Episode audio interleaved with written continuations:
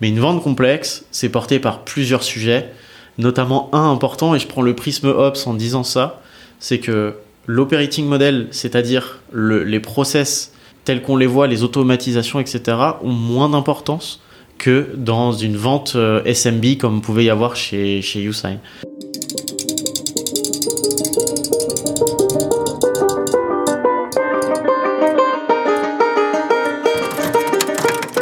Bienvenue sur le podcast Engrenage.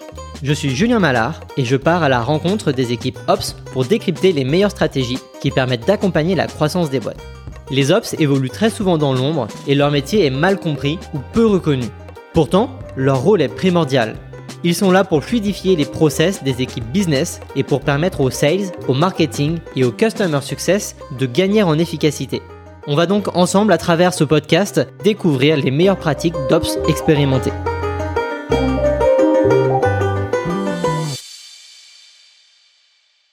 Euh, écoute Thibaut, euh, je suis ravi de t'avoir avec moi aujourd'hui pour euh, ce troisième épisode de, du podcast Engrenage. Aujourd'hui, on va donc discuter de cycle de vente complexe. L'idée, c'est décortiquer ce que c'est qu'une vente complexe et de comprendre quel est toi ton rôle en tant qu'ops mmh. dans justement une boîte qui a un cycle de vente complexe. ce que je te propose, c'est que dans un premier temps, on parle de toi. Dans un deuxième temps, on parle justement du sujet, de la thématique du jour. Et puis dans une troisième partie, je vais te poser différentes questions que je pose à chaque invité. Euh, et, puis, euh, et puis voilà. Est-ce que ça te convient? Très bien. Super. Ravi de faire ce podcast. Bah, également. Euh, est-ce que déjà tu peux commencer par te présenter, s'il te plaît?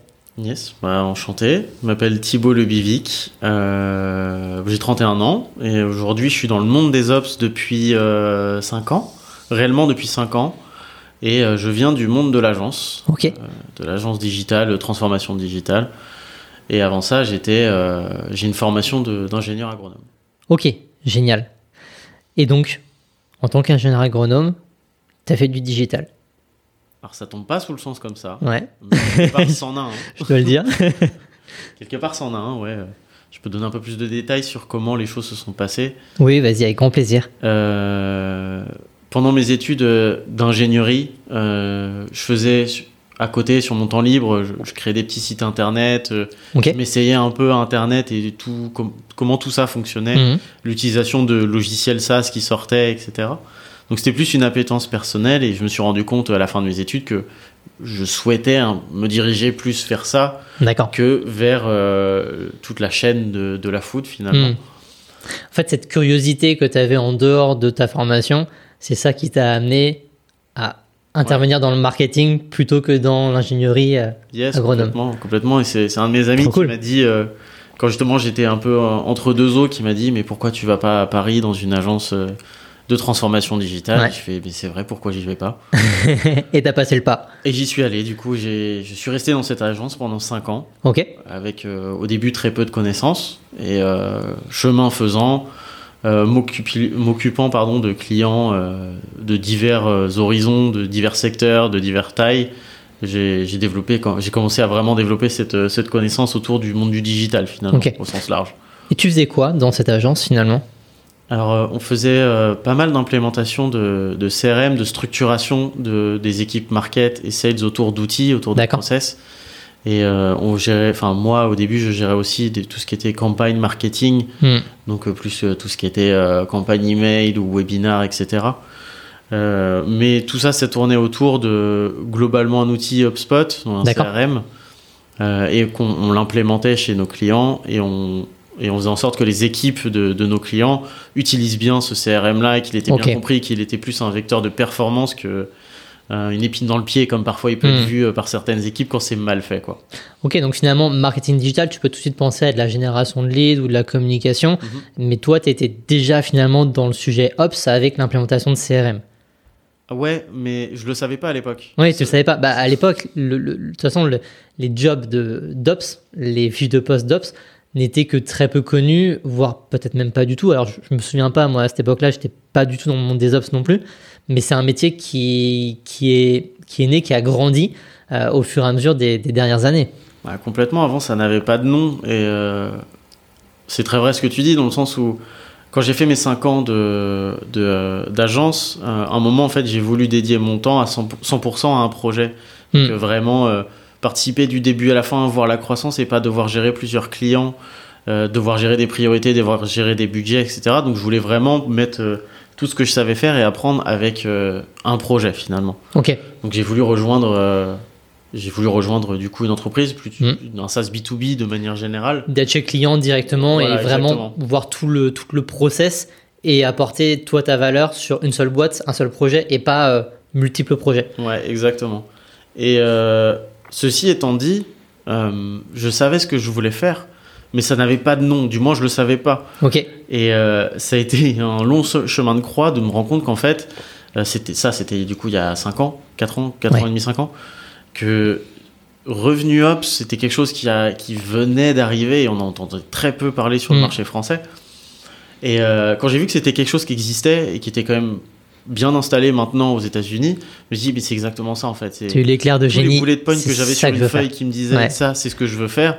En fait, euh, il y a 90% qui étaient cochés avec le métier d'Ops. Trop cool. C'est là où je me suis rendu compte que c'est ce que je voulais faire. Ouais, génial, génial. Ok, et donc 5 ans en agence et après, tu as fait quoi? Bah, du coup, j'ai réussi à, à, mettre un nom sur ce que je voulais faire et j'ai commencé euh, mes recherches dans ce sens-là et j'ai rejoint euh, Usign. D'accord. Peut-être qu'il y en a qui connaissent, mais c'est un. Tu peux en dire deux mots Vas-y. Ouais, c'est un logiciel de signature électronique hmm. qui fait un peu plus que ça aujourd'hui, qui est un éditeur français, euh, concurrent principal euh, DocuSign. Donc là, ça, ça, parle plus largement à tout le monde.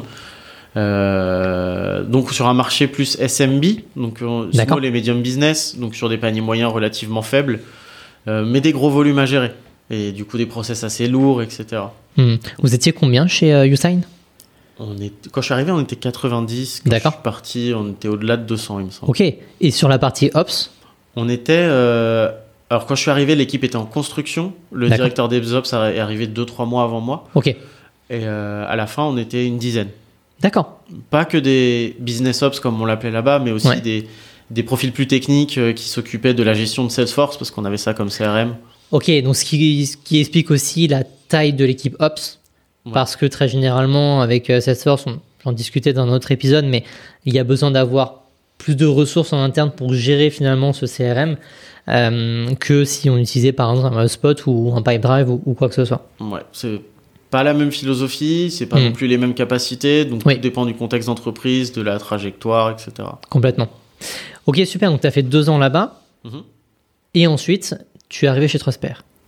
Et ensuite, euh, j'ai voulu voir euh, autre chose, euh, un autre secteur, un autre marché surtout, et une autre manière de fonctionner. J'ai rejoint Trosper qui n'est pas du tout porté sur du SMB, du panier moyen, mais qui est plus de, de la vente grand compte.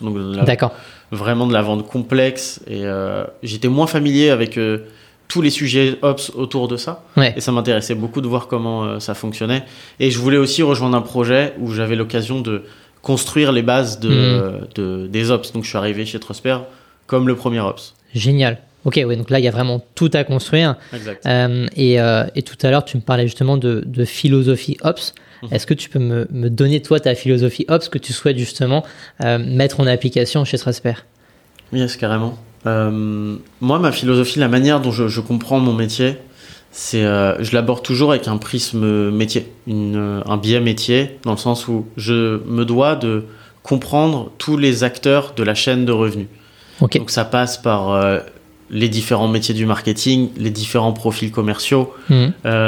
ensuite les différents profils de, de, support, etc. Et toutes les fonctions support, donc la finance aussi qui vient se greffer là-dedans. C'est comprendre comment fonctionne toute la chaîne de revenus parce que je suis l'honneur. Je dois être capable de, d'expliquer comment fonctionne toute la génération de revenus chez, chez Trosper pour le coup. Donc ça, c'est ma vision, c'est plus une vision 360.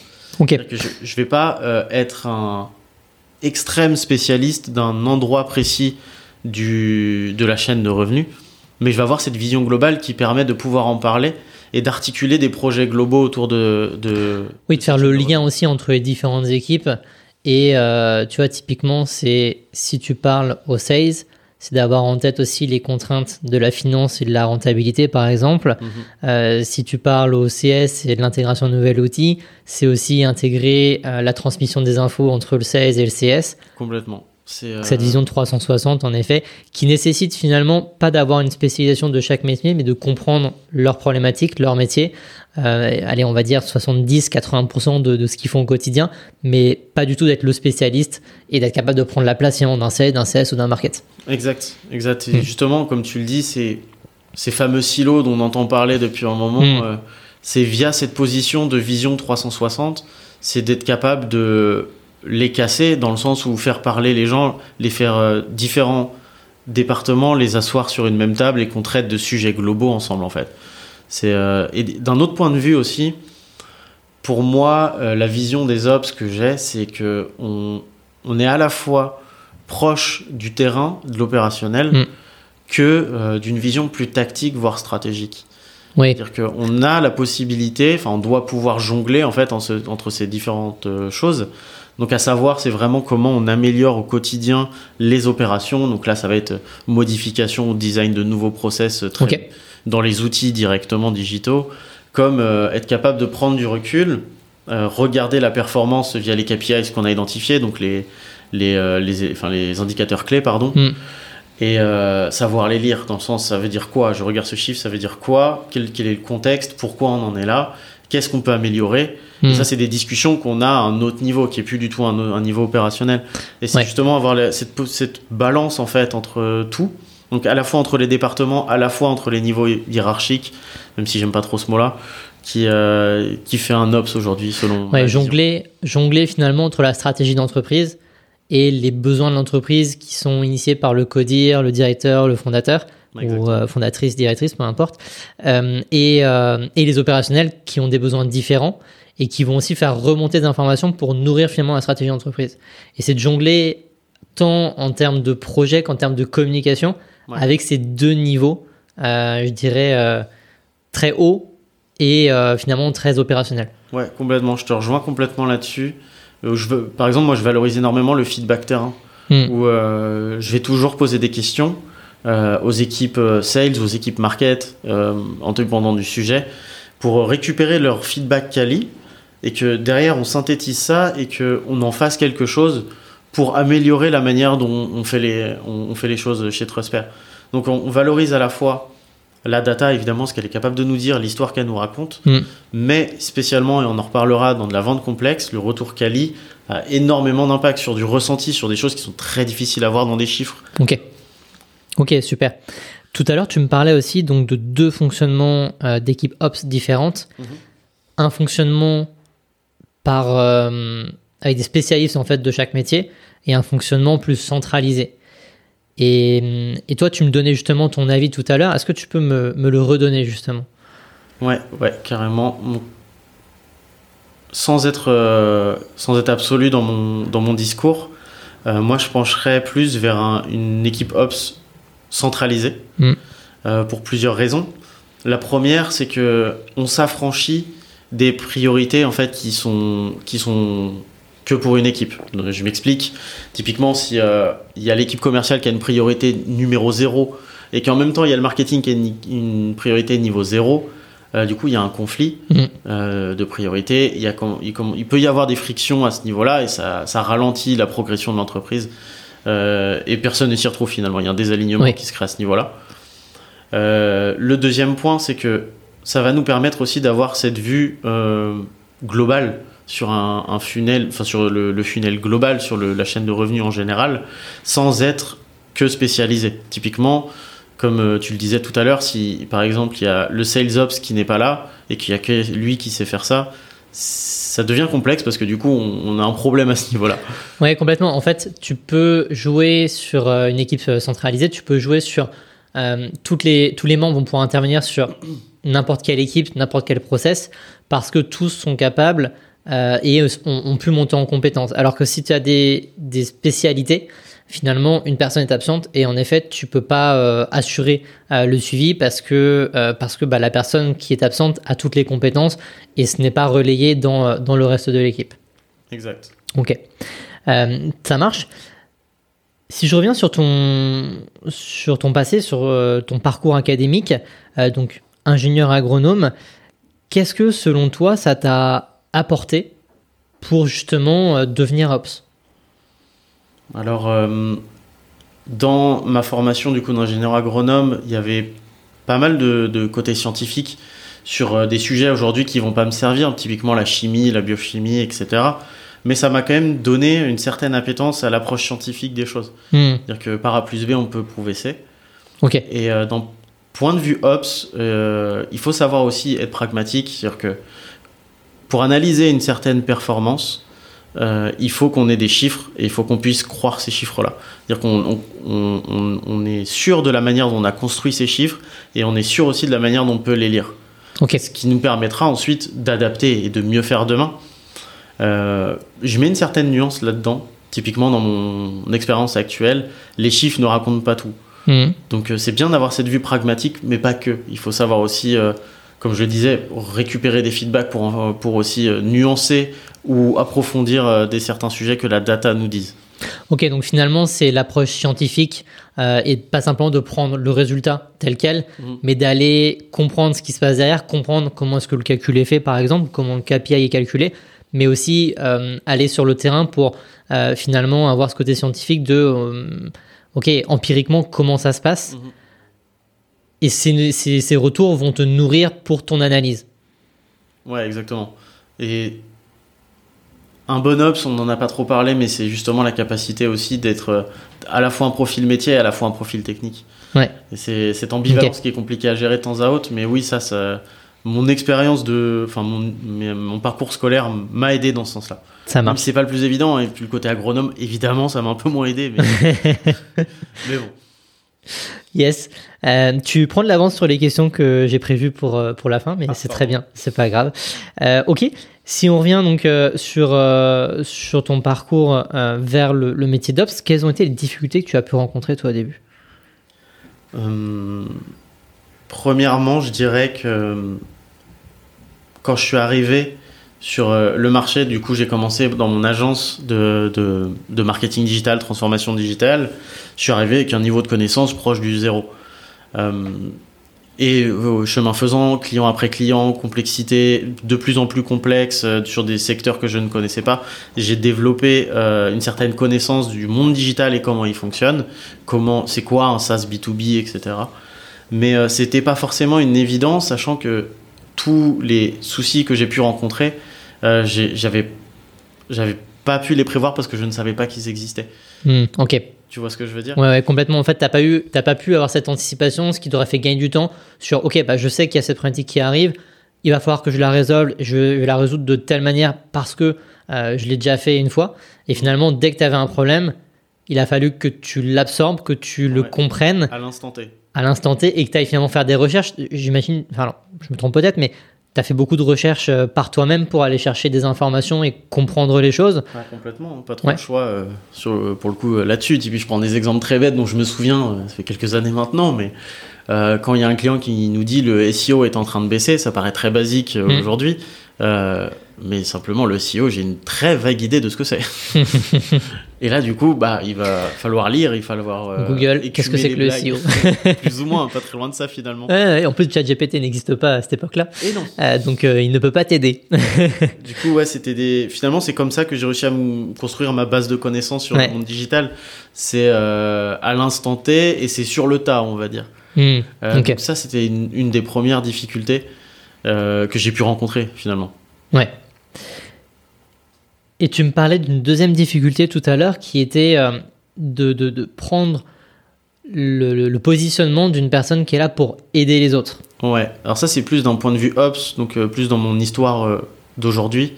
C'est de par mon profil Ops et de, de, de mon poste finalement, je bosse énormément avec les équipes opérationnelles et en même temps avec le CODIR, les cofondateurs, etc. Donc il y a tout le sujet de la communication et de la manière dont on, gère le change management hmm. qui est hyper important. Parce que euh, on peut très vite être perçu comme quelqu'un qui est là pour euh, durcir les process hmm. ou me rendre la vie compliquée ou euh, me ralentir ou me cracher dans le dos alors que c'est vraiment pas l'idée. L'essence même de mon job, c'est faciliter le tien. Et, mais ça, c'est juste un, un, souci de communication et c'est à moi d'évangéliser autour de qu'est-ce que mon job, pourquoi je fais ce que je fais euh, et, que je dois adapter ma communication en fonction d'à qui je parle. Et c'est euh, cette danse quotidienne finalement entre euh, faire passer des communications top-down ou bottom-up qui est, qui est, hyper intéressante à, à, gérer au quotidien, mais qui n'est pas inné non plus. Ouais. Il, y a, il y a certains skills, il y a certaines subtilités euh, qu'on apprend encore une fois sur le tas. Bien sûr. Mais c'est hyper intéressant parce que sans rentrer dans la politique, c'est pas l'idée. Je suis pas un grand fan de ce principe-là, mais euh, il faut savoir quand même euh, gérer les différentes équipes en fonction du contexte dans lequel on est, etc. Et, ça, c'est assez compliqué à appréhender au début parce qu'on se rend pas compte qu'on a besoin d'être comme ça, qu'on a besoin de, danser avec tout ça. Ouais, complètement d'accord. Et moi, ça me fait penser justement à un sujet que j'ai eu à un moment donné où on avait le codir qui demandait à avoir certaines informations supplémentaires euh, au, cours, enfin, au cours des, des, des rendez-vous de qualification. Et ça faisait une énième propriété à remplir sur le CRM. Donc il fallait faire comprendre au sales, comprendre l'intérêt de cette propriété, l'intérêt de ce KPI pour euh, justement faire passer le message que ça va nourrir la stratégie d'entreprise et donc engager les sales à ce qu'ils aillent chercher l'information. Parce que si ce n'était pas fait, si ce n'était pas compris, bah forcément derrière les sales, soit ils vont pas le faire, ils vont passer outre, même si tu l'obliges, ils arrivent toujours à trouver des solutions pour passer outre, bizarrement. Euh, ou alors sinon ils vont le faire mais mal, ils vont le bâcler. Et finalement derrière la qualité de ta donnée, elle est, elle est pas au niveau et elle permet pas d'avoir l'analyse que tu veux pour nourrir la stratégie d'entreprise. Ouais, complètement. C'est si on prend le schéma Ops tel qui, selon moi, il est construit, c'est qu'à la base de la base, on a euh, le, la manière dont on fait les choses, donc l'operating model, ouais. les process. Et si on n'a pas ça, on peut pas analyser. Hmm. Si nos process sont pas clairs, la data qu'on récupère n'est pas claire, et c'est, on peut rien analyser, ou alors on va en tirer des enseignements faux.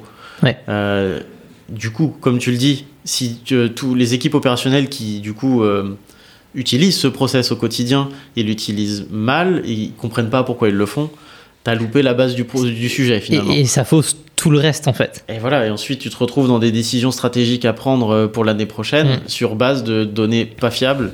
Ouais. Euh, et du coup, tu le fais pas parce que c'est très dangereux à faire. Oui, complètement. Ou alors tu plantes ta boîte.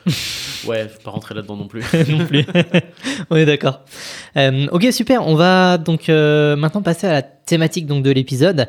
Est-ce que pour démarrer, tu peux me donner ta définition d'une vente complexe? Qu'est-ce que c'est pour toi qu'une vente complexe? Alors la réponse va être aussi complexe que le sujet. Allons-y. Euh, alors une vente complexe, moi sachant, moi je suis arrivé chez Trusper parce que je voulais vous voir ce monde-là et je ne suis pas un expert aujourd'hui de comment fonctionne une vente complexe. Mm. Donc, euh, j'ai une bien meilleure idée euh, de par euh, les, di- les, les dialogues que je peux avoir au quotidien ou de ce que j'en vois aujourd'hui. Mais une vente complexe, c'est porté par plusieurs sujets, notamment un important, et je prends le prisme Ops en disant ça, c'est que l'operating model, c'est-à-dire le- les process tels qu'on les voit, les automatisations, etc., ont moins d'importance que dans une vente euh, SMB comme pouvez y avoir chez, chez Usign. C'est-à-dire que, je m'explique un peu, les, les différentes populations commerciales qu'on a, donc SDR, AE, on a des pre-sales aussi qui ont plus un profil technique, c'est euh, leur input, leur savoir et leur sales intelligence globale a énormément, beaucoup plus d'importance que dans la vente SMB. Parce que euh, on va devoir gérer différents stakeholders. Euh, Il y a pas mal de politiques à gérer. Les cycles de vente sont longs, sont Mm. complexes, représentent des gros montants euh, et parfois des contextes changeants parce que c'est très très long. Donc et voilà, donc c'est vraiment une- plus une gestion de projet générale que que dans le SMB ou la vente euh, la vente plus plus rapide, plus panier moyen finalement. Ouais, en fait, tu peux moins industrialiser ton process. C'est ça, exactement. Parce que le process finalement porte beaucoup moins la beaucoup moins la performance commerciale globale. Mm. Alors que dans le SMB, le process porte la performance. On a du gros volume, on peut améliorer le process. Et derrière, on essaye d'industrialiser la manière dont on, notre approche commerciale. Alors que dans la vente complexe, la manière dont on approche un Danone ou un Alstom, ça n'a rien à voir. Parce que déjà, Mm. elles sont pas organisées de la même manière. On va pas parler aux mêmes personnes. Elles n'ont pas les mêmes contraintes. Elles n'ont pas le même environnement technique. Enfin, du coup, euh, c'est impossible. Et c'est pas du tout ce qu'on veut d'avoir un process défini. Ouais, ça m'amène plein de questions. C'est Eh ben. C'est génial puisque c'est tout le sujet. Euh, avant que je commence ces questions, est-ce que tu peux euh, nous redonner un petit peu de contexte Mhm. sur euh, Trusper aujourd'hui, le produit que vous vendez, à qui vous le vendez, comment est-ce que vous êtes organisé sur la partie revenu Euh, Voilà, je, Ouais. te, demande pas de tout répondre comme ça d'un coup, je vais te reposer les questions. Mais voilà, déjà, qu'est-ce que fait Trusper Peut-être commencer par la base. Exactement, ouais. Alors Trusper, on est un éditeur de logiciels pour la gestion de fraude au virement. notre cible, ça va être les grands comptes pour la simple et bonne raison que notre outil, il a du sens quand on a des grosses bases de tiers, genre de grosses bases de fournisseurs à payer, et on a des énormes volumes de, de virements de manière quotidienne ou mensuelle, peu importe. C'est-à-dire que nous, notre logiciel, en fait, il va permettre d'automatiser la paire entreprise IBAN, donc identité hmm. de compte.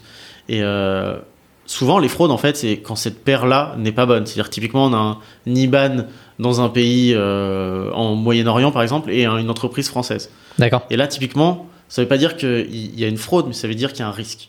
Oui, c'est quelque chose qui n'est pas habituel, forcément. En tout cas, par rapport à toi, ton process, euh, enfin, tes, tes, clients habituels ou tes fournisseurs habituels. Et donc là, ça vient mettre une alarme en mode à vérifier. Ouais, alors c'est simplifié, c'est-à-dire que souvent c'est euh, checké automatiquement parce mm. que nous on est on est plugué à beaucoup de bases externes en fait qui vont nous permettre de gérer ça automatiquement, mais parfois on peut pas avoir toutes les paires du monde mm, euh, en API dans notre outil et euh, parfois c'est juste en fonction de l'algorithme qui est géré par Trusper également où il y a un risque, c'est-à-dire que attention, ce virement on peut pas dire qu'il est qu'il y a un risque de fraude. Enfin, il y a un risque de fraude, on peut pas dire que c'est une fraude, on peut pas dire qu'il est bon. Du coup, là, il peut y avoir des contrôles complémentaires réalisés par Trusper également. D'accord. Au moins, euh, le client est au courant qu'il y a un risque. D'accord. Parce que historiquement, et de, encore de manière générale aujourd'hui, euh, dans les grands groupes, euh, c'est les équipes opérationnelles dans les grands groupes qui vont gérer, qui vont checker en fait si la paire est bonne. C'est-à-dire qu'ils vont appeler les clients, vérifier que c'est le bon IBAN. Hmm. Donc, t'imagines le temps que ça peut prendre quand tu as une base de 20 000 fournisseurs. Donc c'est impossible. Et nous, en fait, on répond à ce besoin-là. Euh, pour éviter toutes les fraudes qu'il peut y avoir. Et les fraudes aujourd'hui, ça représente des centaines de millions d'euros. c'est énorme, oui. Et j'imagine qu'un outil, alors je ne connais pas encore euh, le panier moyen, je ne sais pas si on, va parler des tarifs que, vous faites, mais j'imagine que le panier moyen, enfin ce que vous vendez aux clients, euh, par rapport à la valeur que vous apportez, et le, le, le ratio est énorme. Et donc, euh, vous allez pouvoir euh, euh, permettre d'éviter d'énormes fraudes, d'énormes millions d'euros qui sortent et qui ne devraient pas sortir finalement. Exactement, ça c'est l'objectif principal, évidemment, c'est d'éviter les fraudes. Et puis, mm. on, en voit pas mal aussi dans les médias aujourd'hui c'est euh, des fraudes qui est euh, subies par euh, le groupe Canal ou des choses comme ça. Ça sort dans les médias et forcément bad buzz, etc. Enfin, ça, ça, ça, a un impact. C'est bon pour vous quelque part. Je rentrerai pas là-dedans parce que c'est quand même dommage de vouloir le mal des autres. Hein, mais, ouais, non, mais forcément. Mais au moins, on, est, on, on, veut éviter ça, quoi. On veut hmm. éviter ce, ce, le fait de sortir de, sur hmm. la place publique et de perdre des millions d'euros au passage. Ouais, je comprends. Donc voilà, notre cible, c'est les grands comptes euh, européens, globalement, avec une extension plus internationale aujourd'hui. Et, est-ce que euh, le produit Trusper peut s'adresser aussi à des PME ou des TPE Ça a très peu de sens, finalement, parce que si on a peu de tiers, euh, Trusper va, va coûter trop cher par rapport à hmm. l'impact. Nous, ça a un sens à partir d'une certaine volumétrie, parce que sinon, autant les faire à la main finalement. Oui, tu, tu, peux, en fait, sur des petites volumétries, tu peux encore le faire à la main. Bien sûr. Et prendre le temps de vérifier, de passer un coup de fil et, euh, et de t'assurer que c'est euh, le bon IBAN ou, euh, pour, pour faire le virement. Ouais. ok. Ça, sert à rien d'avoir une Ferrari pour rouler à 30, quoi. Hmm, c'est sûr. ok, est-ce que tu peux maintenant nous décrire un petit peu l'organisation des équipes opérationnelles au niveau de la partie revenus ouais, Comment est-ce que vous êtes organisé, tant en market, sales, CS Ouais, alors euh, je vais prendre le revenu au sens large. Hmm. Euh, d'un point de vue market, on va avoir euh, du coup deux équipes différentes. D'accord. La première va s'occuper de tout l'inbound. Quand je parle de l'inbound, ça va être les démos entrantes, ça va être la gestion des webinars, la gestion des événements physiques également. Donc là, c'est tout, tout le flux entrant. Et on va voir aussi l'équipe marketing outbound qui va être en charge justement de la construction de, de listes de prospects qualifiés et de, pour les équipes ensuite commerciales. Donc le marketing, c'est vraiment deux équipes aujourd'hui qui ont comme but commun de générer du lead. Hmm, ok. Notre, ensuite, notre équipe commerciale, elle commence par les SDR. Donc, chacun a sa définition de qu'est-ce que c'est, qu'est-ce qu'un SDR finalement. Chez nous, on n'a pas scindé les équipes qui vont s'occuper du flux entrant de ceux qui vont s'occuper de la prospection pure. C'est-à-dire que c'est les mêmes personnes et c'est les SDR chez nous. D'accord, ok. Euh, du coup, ils vont gérer les démo requests et en même temps faire de la prospection à froid sur des comptes cibles. Ok, ça marche. Eux, leur objectif, ça va être vraiment de susciter l'intérêt et de générer euh, un rendez-vous, une démo pour les accounts exécutifs. Yes. Donc la prise de rendez-vous qui ensuite passe dans l'équipe account exécutive. Exact. Ok. Euh, et les accounts exécutifs aujourd'hui, c'est ceux qui vont vraiment porter tout le cycle de vente à partir de la démo. C'est-à-dire que c'est eux qui vont s'arranger pour tout le temps avoir les bons stakeholders, identifier le champion, identifier le décideur, identifier celui qui porte le budget. Donc ça va être vraiment le chef d'orchestre parce qu'il va pas travailler tout seul. Euh, il va avoir des pre-sales avec lui, il va avoir la direction avec lui. Mais globalement, lui, il va, il va gérer tout le projet et tout le cycle de vente de la démo jusqu'à la signature. Ok, ça marche. Et une fois signé Et une fois signé, on a un duo qui se crée, qui va être l'account manager qui euh, va s'occuper de toute la partie contractuelle, toute la partie commerciale euh, de la vie du client chez Transfer. Et le CS, donc Customer Success, qui lui va s'occuper de l'onboarding, qui va s'occuper de, du fait que le client utilise bien la plateforme et que ça réponde bien à ses hmm. besoins. Ok. Et vous avez une équipe support qui répond aux tickets des utilisateurs, c'est ça Ouais, tout à fait. Ok, génial. Ça fait, euh, ça fait pas mal d'équipes, euh, surtout quand tu vois le rapport euh, Ops VS nombre d'équipes revenus. tu dois avoir pas mal, pas mal de choses à faire. Quel est finalement, toi, ton, ton rôle en tant que Ops au travers de toute cette équipe revenue? Alors, il va, il va intervenir à différents endroits et tu fais bien de soulever le, le rapport entre euh, le nombre de personnes qui font qui, qui opèrent dans cette chaîne de revenus et le nombre d'ops, c'est-à-dire un, moi. Oui. euh, et c'est énormément porté par le, le fait qu'on est sur de la vente grand compte. Ok. Euh, du moins, c'est ce que je vis au quotidien. Je dis pas que c'est une vérité générale, mais je, je, raconte juste la manière dont moi je le vis. Bien sûr. Et tu peux comparer en plus avec Youssang, ouais, puisque tu as vu euh, une autre manière de faire. Ouais, complètement. Alors, typiquement, comme je le disais tout à l'heure, la vente grand compte, elle va être beaucoup moins euh, portée sur le process. C'est-à-dire que l'automatisation qu'il peut y avoir, etc., euh, que autour de tout le processus commercial, comme ça a moins d'impact, il y a moins d'opérationnel autour de ça. Hmm. Donc nous, on a comme CRM, on a HubSpot, on a des outils qui gravitent autour de ça, évidemment, pour tout ce qui est téléphonie, visio, plan, meeting, etc. Mais euh, tout l'opérationnel qui autour des automatisations et la gestion de ces outils-là va être moindre parce que c'est pas vraiment lui qui va faire la réussite commerciale. Et on a des volumes beaucoup plus faibles aussi que sur du SMB. Du coup, on a aussi on dérisque un peu notre process via euh, ce volume plus faible. Et du coup, toute la partie vraiment run que on a tous en tant qu'ops est plus faible euh, chez moi. C'est-à-dire que quand je suis arrivé, euh, on a quand même refondu toute la manière dont on gérait d'un point de vue commercial la prospection. C'est-à-dire qu'on a reposé les bases, on a automatisé tout ce qui pouvait être automatisé. Donc euh, vraiment, on a construit ça. Ça a pris quelques mois et on a fait les choses bien. L'idée, c'est de trouver un process solide sur lequel on peut capitaliser. Mais globalement, ensuite, on a, on a moins de volume d'automatisation et de process à gérer, ce qui me laisse en fait plus de temps euh, pour mieux comprendre la chaîne de revenus globale. Aujourd'hui, euh, j'ai dans mon scope également toute la gestion du forecast et de la compréhension euh, du revenu. Ça veut dire que tous les drivers, je suis l'honneur de tous les drivers de la chaîne de revenus. D'accord. Donc ça va être, je vais prendre les, généraux juste pour que tout le monde comprenne bien. L'ARR, l'ARPA, la vélocité, enfin voilà, tous les drivers. Est-ce que tu peux juste rapidement en deux mots définir ce que c'est que l'ARR, l'ARPA Bien sûr, pardon. L'ARR, ça va être Annual Recurring Revenue, ça va être le revenu récurrent qu'on va avoir sur l'année. Hmm. Euh, L'ARPA, ça va être le revenu moyen par compte, par euh, compte. Et la vélocité, c'est combien de temps on met pour signer un deal. Donc ça, c'est juste trois exemples de tous les indicateurs qu'on peut suivre. Mais moi, mon rôle, ça va être vraiment, je prends, je prends du recul, j'analyse la manière dont on fait, euh, on, opère notre cycle commercial et comment on peut l'améliorer. D'accord je suis en plein dedans en ce moment. Euh, sur, sur, on a identifié des points où on avait des frictions, où on pouvait améliorer la manière dont on fait. Et euh, ensuite, comment on fait ça? Typiquement, on, part dans des workshops et on imagine des idées et on, récupère les feedbacks terrain, euh, on prend les réalités business et on fait des workshops pour designer la manière dont on fait demain. Hmm. Oui, donc finalement, toi, tu as, vraiment un souci de, de qualité absolue presque de ton, de ton process de vente, euh, mais pas forcément de pouvoir optimiser ton process pour de la masse.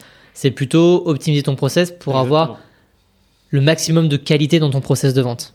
Exactement, parce que comme on n'a pas de volume, et que notre marché, par définition, on est sur du grand compte, donc si je prends le marché français, il est fini. Vous, jouez sur combien de, combien de prospects? Si tu peux le dire. Hein. Euh, aujourd'hui, les grands comptes français, on doit être autour de 3000 ou 4000, quelque chose comme ça. Et euh, du coup, on a un nombre euh, pas si grand finalement de hmm. prospects. Du coup, on peut pas mitrailler à tout bout de champ. Bien sûr. oui, parce que chaque, chaque coup d'épée dans l'eau, c'est une cartouche de perdu finalement. Exactement. Et c'est avec ça qu'on va devoir jouer. C'est ça que je me rendais pas exactement compte avant de rejoindre Trusper et de comprendre la vente grand compte. Hmm. C'est que tout est plus sensible. Ok. Tout est plus sensible. Dire que pas qu'on a moins le droit à l'erreur parce que c'est pas vrai, mais on a ça a plus d'impact. Ça a plus d'impact parce qu'on a moins de profondeur, si tu veux. Du coup, un deal important, il va falloir qu'on mette tout en place pour bien le gérer. Et ça, c'est pas forcément des automatisations qui vont le gérer. C'est-à-dire mm. que comment on fournit aussi également au bon moment au sales les infos dont il a besoin, ou les, les supports dont il a besoin, peu importe, s'il est humain ou documentaire, pour mener bien sa vente. Et euh, je dirais autre chose de très différent, c'est que sur le, le mass market B2B, très vite, on va comprendre ce qui va pas. Parce qu'on a du volume et c'est rapide. Oui. C'est-à-dire que, typiquement, si à la fin, je vais prendre un exemple concret, euh, d'un mois sur l'autre, on a le win rate qui a baissé de 10%, au bout d'un mois, on peut le savoir. mmh. on, a eu, on a eu un trou dans la raquette qui a duré un mois et ensuite, on peut apporter des actions correctives. Tu as suffisamment de données pour analyser correctement. Exactement. Alors que sur euh, ce que tu m'expliques là, si tu prends 10 euh, prospects ou ton win rate il, descend, de 10%, est-ce que ces 10 prospects sont suffisants pour te dire que ton win rate euh, qui baisse de 10% est vraiment euh, une problématique dans ton cycle de vente qu'il faut aller traiter Exactement. Et c'est tout le biais analytique. Euh, exactement. Et surtout le fait que sur la vente grand compte, donc on va être sur des cycles de vente vraiment grosse maille entre aux, alentours de 9 mois. D'accord. On va pas attendre 9 mois pour analyser l'évolution de notre win rate. J'imagine. C'est trop risqué. Bien sûr. On peut pas regarder dans le rétroviseur au bout de 9 mois. Donc il faut qu'on trouve des solutions, des early signals, vraiment des choses qui peuvent nous dire soit la data, soit des feedbacks, peu importe, pour qu'on corrige le tir. Et que pour pas qu'on navigue à vue et d'un côté on se retourne, on met l'épaule sur le, sur le dossier et fait hmm. Ah, bah on a ah, quelque mince. chose. ok. Voilà, c'est euh, toute cette subtilité qui est assez compliqué à appréhender dans une vente grand compte parce que faut vraiment réussir à voir ces, signaux, ces signaux très faibles au début. Et typiquement, euh, je vais prendre un exemple très concret. Euh, notre cycle de vente, on va avoir six étapes, imaginons. La première étape, le taux de conversion et de passage à la deuxième chez nous est très important. D'accord. Très important parce que c'est ce qui définit le pipe de, de, la compte exécutive finalement. Hmm. Et si euh, on regarde pas ça mais qu'on regarde seulement le win rate, c'est-à-dire à la fin, eh ben soit on a de la chance et il s'est amélioré, tant mieux, soit il s'est rien passé. Mais si on apporte des actions correctives, il faut qu'on arrive à le voir rapidement. Oui, et potentiellement, tu es passé à côté de tous les prospects qui sont pas passés à l'étape 2 finalement. Même si ton win rate, il n'a pas évolué, il est toujours bon, euh, tu peux te dire que tu as perdu du chiffre d'affaires parce que tous les prospects qui sont pas passés à l'étape 2, parce que tu n'as pas été voir dans le détail euh, cette conversion, bah, c'est autant de CA que tu ne feras pas. Exactement. Ok. C'est tout est plus sensible. Question, est-ce que dans ton cycle de vente, donc là tu me parlais des différentes étapes de ton cycle de vente, mhm. est-ce que dans ton cycle de vente chez Trusper, le cycle de vente est beaucoup plus détaillé que ce que tu ne pouvais avoir chez Yousan, ce qu'on peut avoir finalement dans une, industrie euh, plus euh, mass market? Je dirais même l'inverse. Il est moins détaillé. D'accord. Euh, il est moins rigide. Alors, moins, rigide Dans quel sens et pourquoi moins détaillé? Ouais, euh, parce que comme je le disais, chaque deal est trop différent pour que euh, on le borne de manière trop rigide. Ok. Donc en fait, si par exemple on, simplifie un phase, un cycle de vente à euh, je suis en prospection, je suis en R1, je suis en R2, je suis en signature, c'est beaucoup moins binaire oui. que, que sur un marché mass market. Ouais, c'est ça, complètement. Et nous, on va voir, une, on va voir euh, l'étape où on a détecté une opportunité, on a l'étape où on a l'opportunité est confirmée. D'accord. Euh, mais une opportunité confirmée, on a des critères évidemment, hmm. mais à nuancer en fonction du contexte, en fonction de qui est la personne à qui on parle. Euh, du coup, c'est beaucoup moins normé, c'est-à-dire qu'on est capable de comprendre où est-ce qu'on en est dans notre cycle de vente, etc. Mais ensuite, quand tu récupères l'information des AE de où est-ce qu'ils en sont dans leur cycle de vente, c'est là vraiment tu vas avoir de l'info. Et on, a tout ça qui est logué dans le CRM évidemment, hmm. mais euh, ça va être beaucoup moins euh, industrialisé si tu veux. Le deal, il va pouvoir rester plusieurs mois, une étape. Ouais. Ok. Et malgré qu'on est bien avancé. Ouais, bien sûr. Je comprends. Hmm. Est-ce que ça veut dire que derrière, alors c'était une question que j'avais pour la suite, mais c'est pas grave, je vais la poser maintenant. Le profil de tes sales, mhm. Moi j'imagine des personnes qui doivent être ultra rigoureuses. Est-ce que c'est le cas ou pas forcément?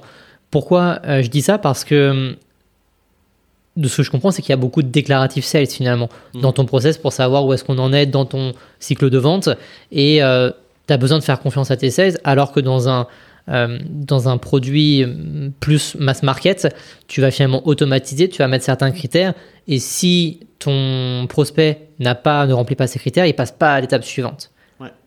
Là, de ce que je comprends, c'est que c'est pas forcément vrai, et même si ton prospect ne remplit pas tous les critères, il peut potentiellement quand même passer à la phase suivante, suivant le contexte. Exact. Oui, c'est euh, un des side effects d'avoir quelque chose de moins, mm. euh, de moins normé.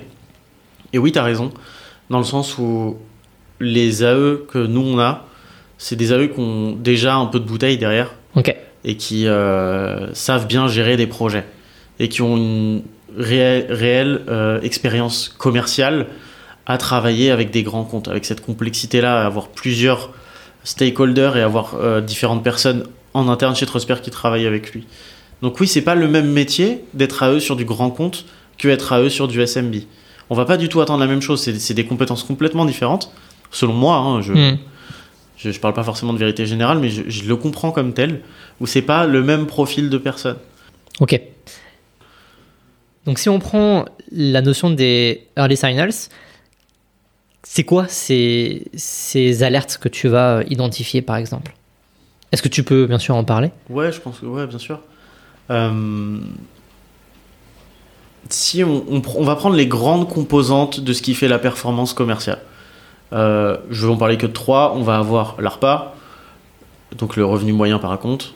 On va avoir euh, le conversion rate par deal stage, donc l'avancée de mon deal dans le process. Et on va avoir la vélocité.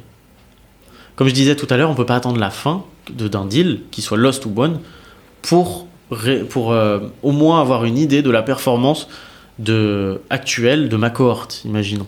Hmm. De ma cohorte du Q4 2023 où on est là. Donc je vais regarder plusieurs choses assez tôt et de manière assez précise. Typiquement, euh, là on va regarder sur tous les deals que j'ai générés euh, en Q4 2023. Combien il y en a encore qui sont au premier stage, c'est-à-dire qu'ils sont toujours au premier là où ils ont été créés. Combien il y en a qui ont été perdus déjà, et combien il y en a qui ont avancé plus tard qui vont avancer dans le process. Et je compare ça avec mes cohortes passées. Ok. Tu me suis? Oui, oui. En fait, tu vas euh, sur, le, sur chaque temporalité, donc par exemple trimestre, tu vas regarder au Q1 combien de temps qui sont passés d'une phase à une autre. Tu vas faire pareil pour le Q2, Q3, Q4 et tu vas pouvoir comparer comme ça entre chaque périodicité. Exact. Ok. Plutôt que d'attendre les 9 mois et de faire une analyse complète sur l'ensemble de ta cohorte de l'année. Tu vas réduire cette temporalité et, euh, et, donc aller voir ce qui se passe euh, finalement sur une phase euh, de ton cycle de vente plutôt que de voir la, vision macro. C'est ça, enfin, au lieu d'avoir des, des, des, cibles de win rate, j'en hmm. ai évidemment, Bien sûr. évidemment, je vais aussi avoir des cibles, des, des cibles pardon, de, de conversion rate au premier stage et je vais les regarder beaucoup plus souvent que mon win rate. Hmm, Parce que si j'ai des actions correctives enfin des drapeaux à lever ou des actions correctives à mener, il faut que je que j'ai l'information dès le début en fait. Du coup, j'ai mon taux actuel, j'ai mon taux cible et le taux idéal. Et en fonction, euh, on itère sur des idées, on prend des actions correctives, etc. Mais au moins, on voit la donnée. On a l'information comme soit on fait très bien, soit on fait moins bien, soit on fait pareil. Et on agit en fonction. Hmm. C'est un des exemples. Et ça, c'est ce que tu fais notamment en ce moment, c'est toute cette analyse à chaque trimestre de taux de conversion euh, pour, euh, pour identifier les, les, plus ou les moins de ton process de vente. bah, moi, ce que je vais faire, c'est déjà euh, avoir la visie sur ces différentes KPI. Donc là, j'en ai pris un, il y en a, bien plus. C'est construire en fait euh, tout notre jeu de données qu'on va regarder pour analyser la performance commerciale early, on va dire, dans le début du funnel, et, et aussi euh, construire tout le, rythme qu'on va avoir autour de ça. Hmm. Quand est-ce qu'on les regarde? Dans quel cas on prend une décision? Qui est-ce qu'on met autour de la table? Donc c'est aussi hmm pour aligner tout le monde et prendre les bonnes décisions. Parce qu'on l'a tous vu, hein. on sort le meilleur dashboard, il est super, il y a du bleu, du rouge, ça bouge dans tous les sens. Mais il est jamais regardé. Personne le regarde. c'est ça. Exactement. Non, enfin, l'idée c'est, euh, en construisant tout ce rythme, c'est éviter ça. Quoi. Je suis l'honneur de ça, je mets les, les gens euh, autour de la table et on en parle. C'est visible. Personne ne dit qu'il n'est pas vu parce qu'on le regarde ensemble. Hmm, bien sûr. Oui, oui, tu, tu finalement, tu engages, tu obliges les gens à le voir avec toi et à faire cette analyse ensemble. dans l'idée, je les oblige pas, ils ont envie de venir. Exactement. le mot obligé n'est pas le terme, mais en tout cas, tu, tu animes, c'est toi qui mets le rythme. Voilà, l'idée, c'est créer ce rythme autour de ça. Je dis pas que c'est parfait aujourd'hui, mais on essaie vraiment de, de, de créer cette dynamique autour du revenu global mm. pour euh, pas qu'on attende, encore une fois, euh, neuf mois ou un an pour se dire, bon alors, qu'est-ce qui s'est passé cette année? Ouais. Tu utilises quoi justement comme outil pour, euh, pour faire ce dashboard? Est-ce que tu es directement sur HubSpot? Est-ce que tu utilises autre chose? Ça dépend. Euh, nous, on a Looker, donc un, outil de, de, BI, Business Intelligence, et on a des data analysts aussi qui me soutiennent pas mal quand on a des, des données assez complexes à avoir. En interne euh, En interne, ouais. Après, j'imagine qu'avec de la finance, vous avez forcément justement des business analysts pour, pour travailler sur ce type de données, mais toutes les boîtes n'ont pas forcément la chance d'avoir un business analyst. Ben, c'est une chance. c'est vraiment une chance. J'imagine ne serait-ce que dans la compréhension qu'ils ont de la data. Euh, c'est vraiment une chance et j'ai beaucoup appris à leur côté à ce niveau-là, pour le coup. Génial. Euh, j'en étais Oui, du coup, on a Looker. Euh, évidemment, j'utilise HubSpot pour des, pour du, plus pour du suivi quotidien, du suivi managérial, si tu veux, du suivi opérationnel. J'utilise beaucoup HubSpot parce que la donnée est en temps réel hmm. et c'est facile. Tout le monde y a accès. Il suffit qu'on se mette, qu'on envoie le dashboard, la personne peut regarder. C'est hyper simple et euh, l'éternel Google Sheet, évidemment. Vous avez quand même aussi euh, du Google Sheet. Évidemment, et encore une fois, c'est un excellent outil qui permet d'avoir de, la donnée assez rapidement.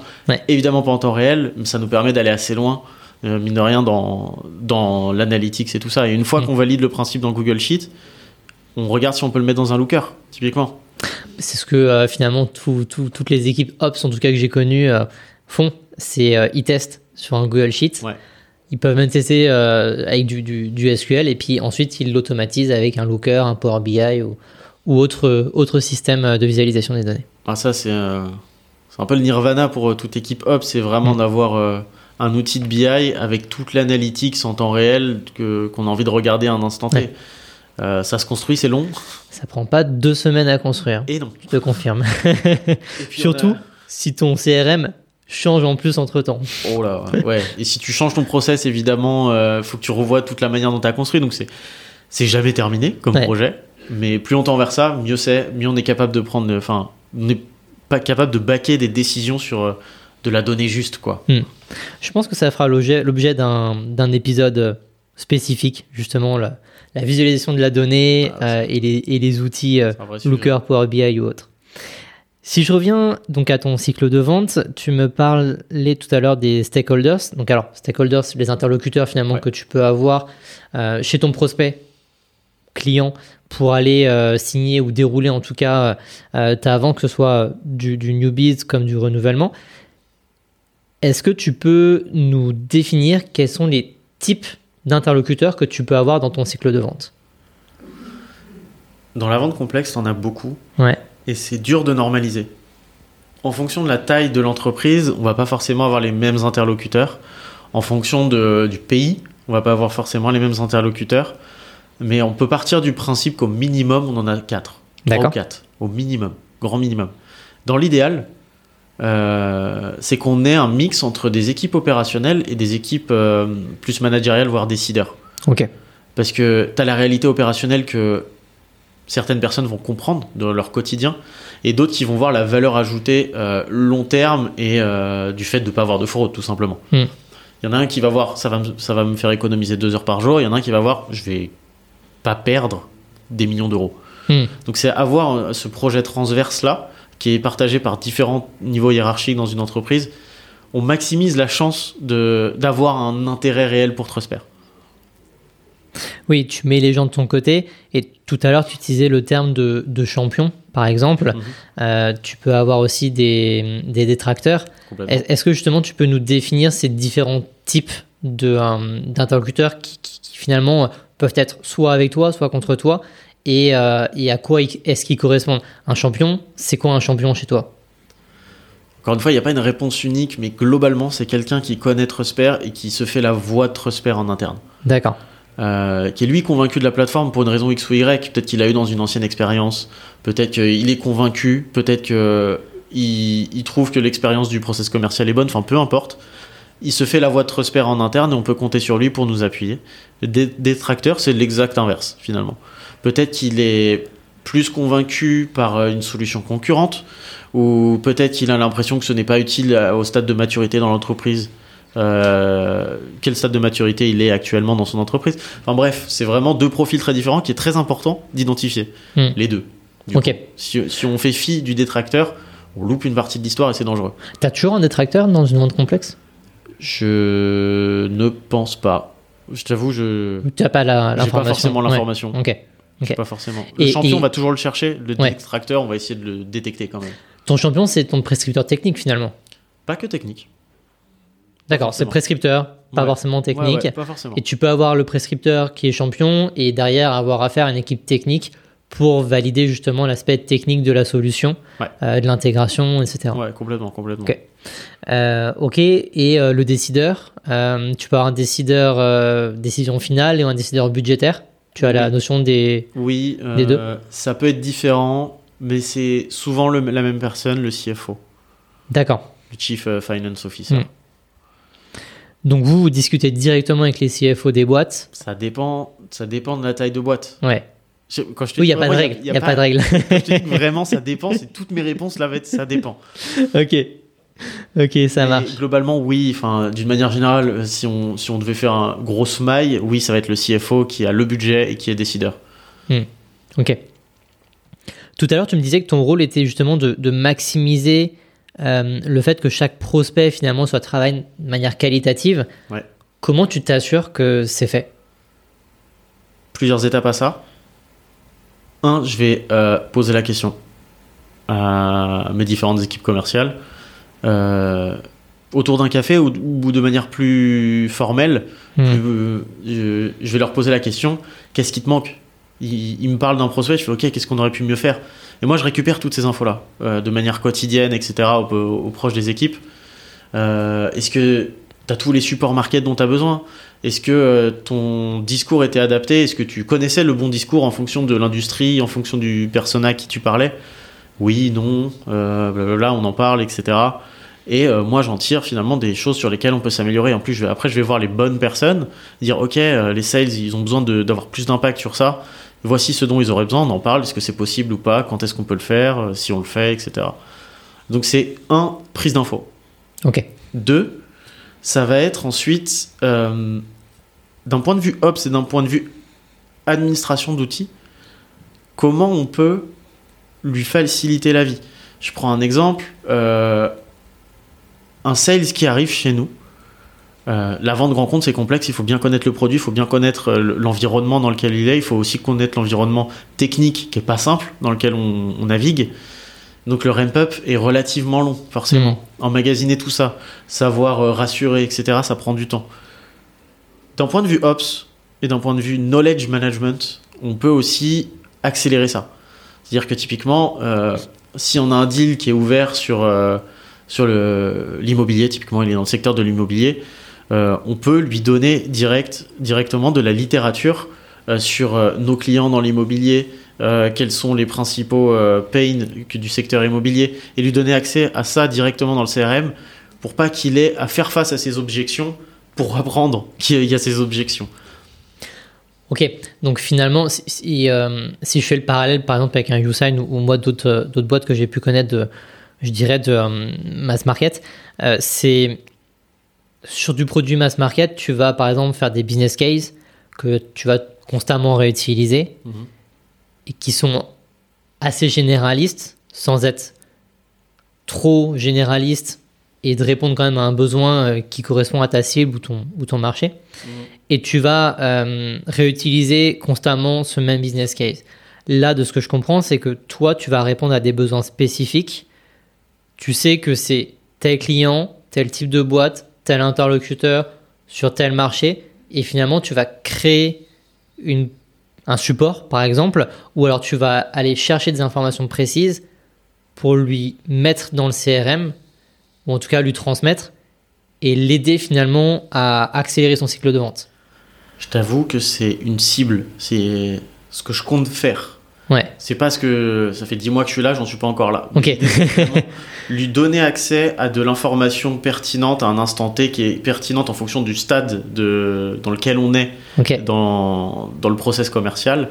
Et, et que ce soit pour un ramp-up ou pas, en fait, c'est que la facilité de l'information pertinente soit le maximiser au possible pour que le sales il ait confiance en fait dans, dans son discours et qu'il soit hmm. impactant. Ok. Et comment tu comptes mettre ça en place? Techniquement? Ouais. Ok, donc là on va changement de discours. L'idée, c'est avoir de l'information fiable sur tous les comptes que, sur lesquels on travaille. L'avantage qu'on a, c'est que on va pas travailler sur toute la France. Je prends que la France, imaginons. Euh, on va pas avoir 300 000 comptes, on va en avoir 3 ou 4 000. Donc on va avoir, on peut être fin sur l'industrie, la sous-industrie, les personas qu'on va aller chercher, sur euh, le chiffre d'affaires, sur euh, les, différents triggers qu'il peut y avoir, parce que c'est parfois des entreprises publiques, avoir toutes ces informations au sein du CRM, et en fonction de ça, en fonction du stade, par exemple, si je prends le stade démo, je vais avoir besoin de connaître les pains de ce secteur, les pains de ce persona à qui je vais parler, et ces infos-là, je les ai dans le CRM. Donc hmm. après, c'est c'est un arbre décisionnel très simple que tu t'implémentes dans les CRM. Dire si l'industrie c'est ça, la sous-industrie c'est ça, mon persona c'est ça, bon, voici les infos que je dois lui sortir. Et ça, ce soit quelque chose de visible dans le CRM et que ce soit pas forcément que dans le cerveau du sales. Sales il s'en va, on perd, on perd la que ce soit documenté finalement. Ouais, il faut que ce soit absolument documenté. On veut garder la knowledge en interne. Ouais. Et, ces, ces données-là, c'est euh, c'est toi qui vas les fournir, c'est toi qui vas les rentrer, ou en tout cas l'équipe Ops, euh, ou c'est le sales qui, qui, est, qui doit justement au cours de, de ses expériences terrain remonter les informations et les, noter lui-même dans le CRM. Les deux, ça va être un travail commun pour le coup. Euh, il va l'honneur de tout ça, je sais pas exactement qui ce sera, euh, mais l'idée c'est techniquement c'est moi qui vais construire la machine. Hmm.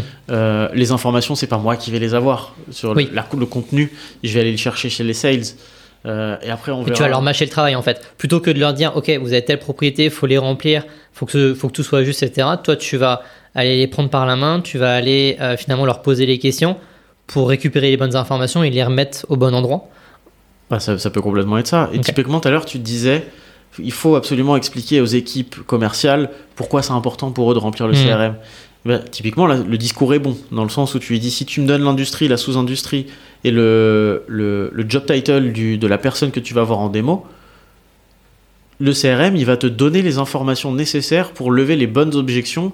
Tu vas pouvoir lui parler des bons logos et tu n'auras pas besoin d'aller chercher cette donnée ailleurs. Ouais. Là, typiquement, il y voit un intérêt. Enfin, oui, il y a une contrainte de remplir un CRM, mais derrière, ça lui facilite la vie. Oui, je comprends tout à fait. Je comprends tout à fait. Et c'est cette approche personnalisée finalement que, que tu automatises. Finalement, tu n'automatises pas ton, ton cycle de vente, le procès de ton cycle de vente ou, ou à minima, mais tu vas automatiser la, la transmission des informations pour personnaliser l'approche de tes sales. Ouais, c'est la vision cible que j'en ai du coup. Ok, ça marche. Est-ce qu'il y a d'autres points justement qui euh, doivent te servir à, à apporter cette valeur-là qu'on n'a pas abordé? La valeur, euh, la valeur justement des ops euh, pour les sales, pour justement ta partie revenu, en, en, te disant que ok, bah moi je leur apporte des informations supplémentaires pour optimiser leur cycle de vente et justement ces, ces, informations que tu vois, tu vas consolider de la part du terrain. toi, tu vas, les, tu vas, tu vas le construire finalement dans le CRM, en tout cas construire la bonne, la bonne structure dans le CRM pour qu'il l'ait au bon moment. Mhm. Il y a d'autres d'autres sujets de, de, de ce type euh, que tu as en tête à, déployer pour euh, optimiser ton cycle de vente? Bien sûr. Euh, regarde si j'en ai en tête, j'en ai un. Plus dans le début du cycle de vente. Donc mm. là, je vais parler de la prospection en tant que telle, qui d'ailleurs n'a rien à voir avec la prospection sur du SMB. Ouais. Ça peut être aussi un sujet entier d'un podcast, à mon avis, pour toi. Typiquement, comme nous, on a un marché, encore une fois, français de 3000, 3000 comptes on va pas pouvoir cramer nos 3000 comptes d'un coup. Bien sûr. Donc il faut qu'on ait une bonne vision sur notre territoire, de qui on a déjà contacté, combien de fois, quel a été l'output, c'est-à-dire typiquement est-ce qu'ils sont pas intéressés, out of scope, pas la bonne personne, enfin peu importe, pour ensuite se créer un pipe pour le futur. Typiquement, nos équipes de SDR qui gèrent la prospection, ils, se construisent leur pipe euh, de manière quotidienne pour le futur. C'est pas parce qu'une personne, a, enfin, une personne a dit non que le compte a dit non. Oui. Tu vois la nuance? Oui, contrairement à du, euh, du SMB. Oui, exactement. En général, on dit non, c'est non, parce que tu as peu d'autres interlocuteurs. Ouais. Alors que là, finalement, tu peux, euh, tu peux avoir d'autres interlocuteurs qui vont être intéressés. Exactement. Et moi, mon travail d'un point de vue Ops, c'est leur donner la vision nécessaire pour, euh, pour ça. Typiquement, euh, ils vont avoir une demi-journée dans leur semaine de recyclage de leur compte travaillé il y a plus de six mois, imaginons. Il faut qu'ils aient la capacité de se dire, OK, je vais aller chercher mes comptes dans l'industrie que j'ai contactés et qui m'ont dit qu'ils n'étaient pas le bord d'interlocuteur, je vais aller chercher d'autres interlocuteurs. Ça, ça a l'air simple dit comme ça. Dans l'idée, c'est simple. Dans un CRM qui vit au quotidien et qui s'enrichit de data et qui devient obsolète sur certains points, hmm. c'est pas forcément si évident. Donc, euh, un de mes travaux aussi qu'on a avec euh, la personne qui fait le gros chez nous, c'est euh, s'assurer que la donnée qu'on a dans le CRM est juste et à jour. Ok, un gros travail, énorme travail, parce que avec toutes les modifications de, de postes, les rachats de boîtes ou je ne sais quel autre critère, euh, trigger, bah, il y a des modifications constamment finalement dans un CRM. Exactement. Et euh, il y a aussi toute la complexité de la construction des groupes, les filiales, les, les maisons mères, les, hmm. les, les euh, parentalités que tu peux avoir dans ces sens-là. C'est compliqué à modéliser, c'est compliqué à comprendre. Et nous, c'est nécessaire et pratiquement une condition sine qua non en fait pour que notre prospection soit pertinente. Parce que si je crame ce compte, ça ne veut pas dire que j'ai un puits sans fond de compte à attaquer. Donc il faut qu'on ne peut pas cramer nos cartouches comme ça euh, à, tour de bras. quoi. D'où notre prospection qui est euh, personnalisée, qui est euh, très sales-centric et très peu portée finalement sur une automatisation. Même si on a évidemment. Finalement, dans la prospection, est-ce que, est-ce que tes sales ont un objectif d'appel à passer par semaine? Ou parce que justement tu, tu vises une prospection qualitative, tu vas plutôt avoir d'autres critères que euh, justement euh, le, nombre de calls que tu passes. Mm. Typiquement, je sais qu'il y a des boîtes, euh, ils, travaillent, ils travaillent même en, style call center, où en fait les sales n'ont même pas à décrocher le téléphone, ils ont leur casque et ça appelle automatiquement. Ah, ringover.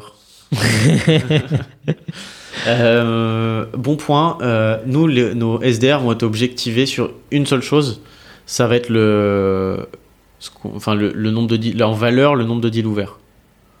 Enfin, la valeur de deals ouverts, pardon, euh, par mois ou quarter. Donc en fait que ça vienne de l'inbound, que ça vienne de l'outbound, que ça vienne des events, que ça vienne de partnership, qui est un gros vecteur chez nous aussi, qu'importe. Ok. Ce qui est, ce qui est sûr, c'est que sans l'outbound, ils peuvent pas faire leur chiffre. Donc il, doit forcément hmm. passer par euh, tout cette euh, task management de, l'outbound quoi. Oui, et là c'est un travail minutieux, euh, j'imagine, d'aller faire des recherches sur LinkedIn, mais sur Google, pour essayer de trouver peut-être des informations sur le contact et de toucher ce contact-là par mail, par téléphone, par LinkedIn, peu importe, mais avec une approche ultra personnalisée et peut-être même pas forcément mettre en avant tout de suite Prosper, mais plutôt créer une relation. En tout cas, moi, c'est comme ça que je vois la, la, vente euh, grand compte, qui peut s'apparenter à la vente complexe. C'est euh, avant tout une relation humaine que tu crées avant une vente directe. Bah complètement, c'est le positionnement que qu'ils ont pendant la prospection. Hmm. Complètement, c'est ça peut pas être je vends ceci, oui non. Ouais. C'est pas possible. On vend quelque chose de trop complexe qui est c'est pas une extension Chrome qu'on vend. Bien sûr. Ça se met dans un environnement complexe, un environnement technique complexe, pardon. Et il y a plein de stakeholders, de parties prenantes, donc on peut pas avoir cette approche-là. Donc oui, euh, via l'outbound, nos SDR se font connaître de nos prospects.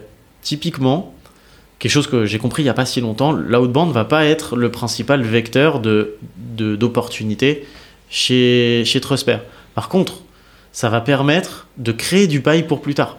Hmm. C'est-à-dire qu'ils s'identifient eux-mêmes auprès de prospects qui sont pour nous intéressants, ils les rappelleront. Il y aura un nurturing qui se met en place derrière, conjointement avec le marketing et les sales, qui ont fait de l'awareness comme ça. Mais au moins, on est identifié et on va générer ça plus tard. Et ça, le l'outbound, ça nous permet de faire ça, de créer ce pipe qu'on n'avait pas avant. Ouais, tu, en effet, tu, tu, tu prends de l'avance sur euh, ton, ton, trimestre euh, Q2 2024, par exemple. Les, les, contacts que tu fais maintenant, euh, tu vas pouvoir avancer avec eux en 2024, fin 2024, peut-être début 2025.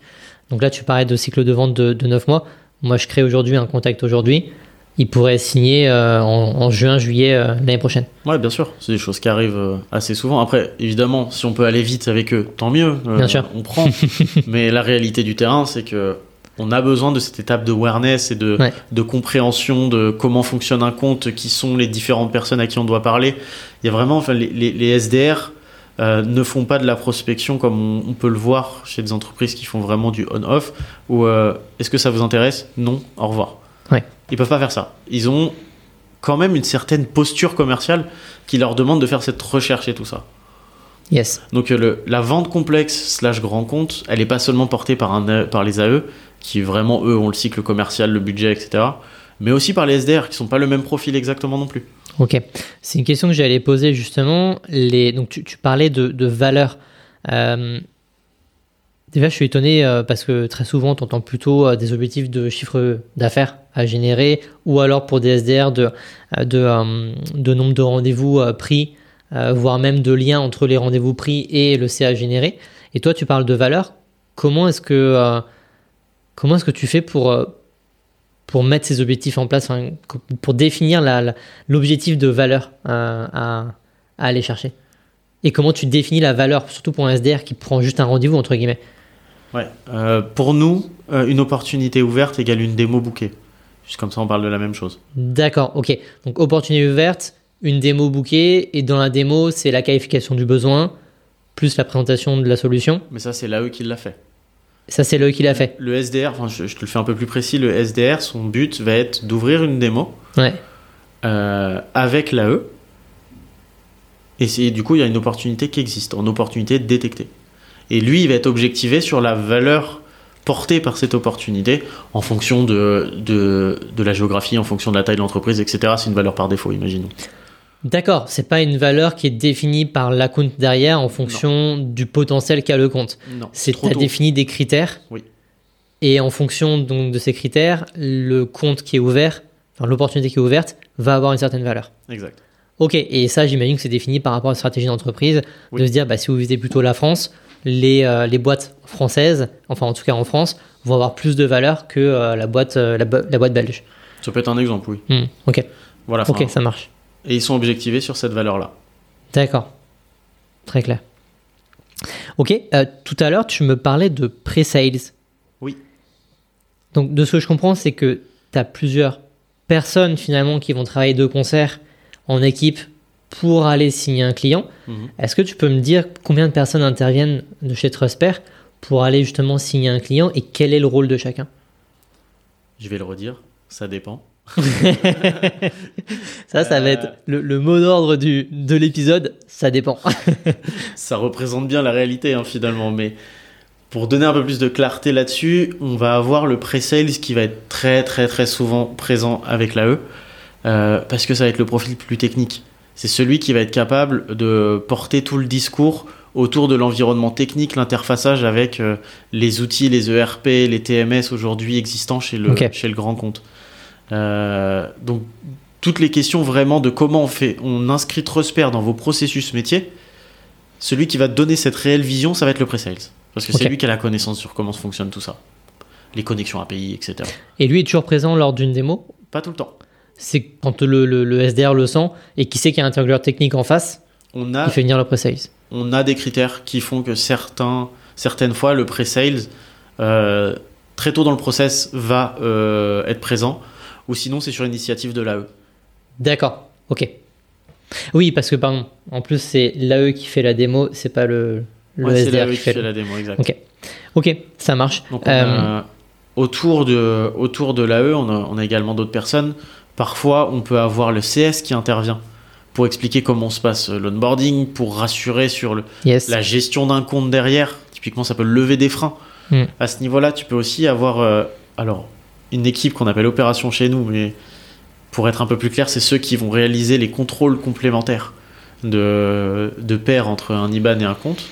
Ok, pour rassurer encore une fois les clients sur, la qualité de cette équipe opération. Exactement. Ok. Exactement. Donc on, a plusieurs personnes qui gravitent comme ça autour de, de l'AE et qui sporadiquement vont venir l'aider pour faire, pour faire avancer le, le, deal. Quoi. Ok, ça marche. On a abordé déjà pas mal de choses sur la vente complexe. Mhm.